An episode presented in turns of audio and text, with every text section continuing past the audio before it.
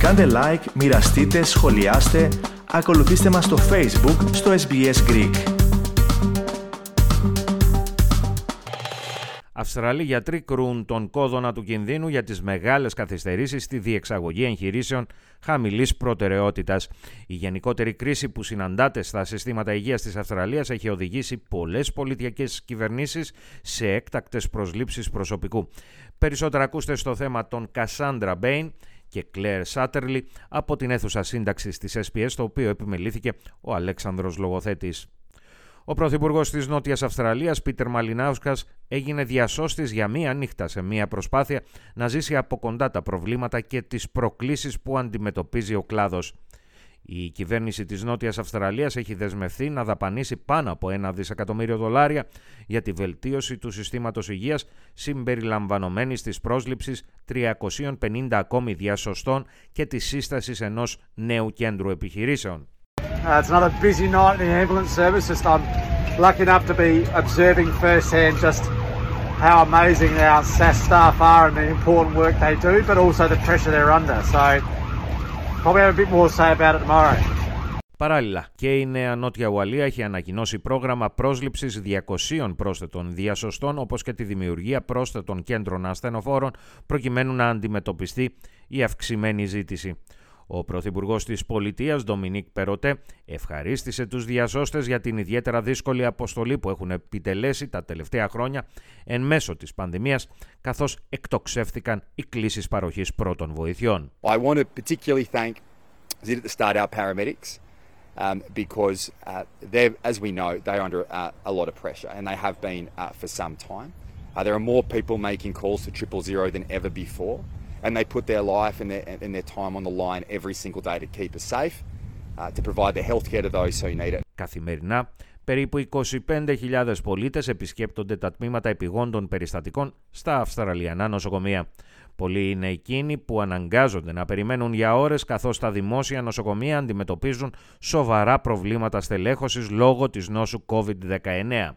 Στη Βικτόρια και μόνο περισσότεροι από 1.500 υγειονομικοί βρίσκονται εκτός εργασίας λόγω της νόσου.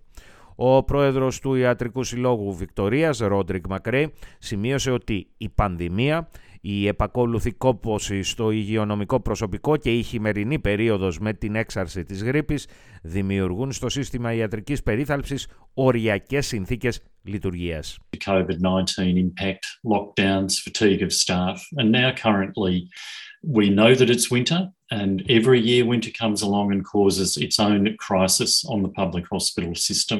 This year it's profoundly compounded by the number of inpatients being treated for both COVID 19 related illnesses and now influenza A illnesses.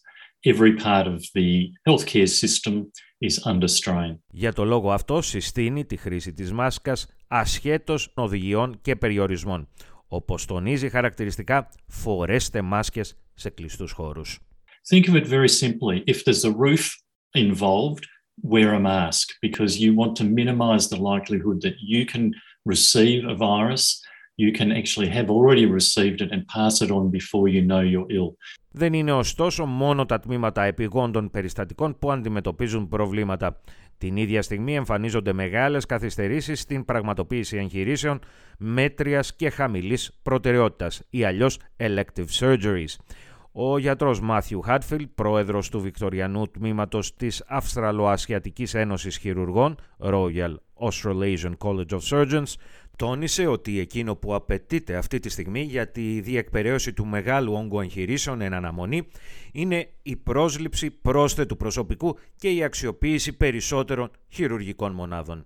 I think everyone agrees that in terms of surgery, the three things that, that are needed to deal with this backlog is more staff, more facilities, and some way of separating planned surgery from the emergency presentations.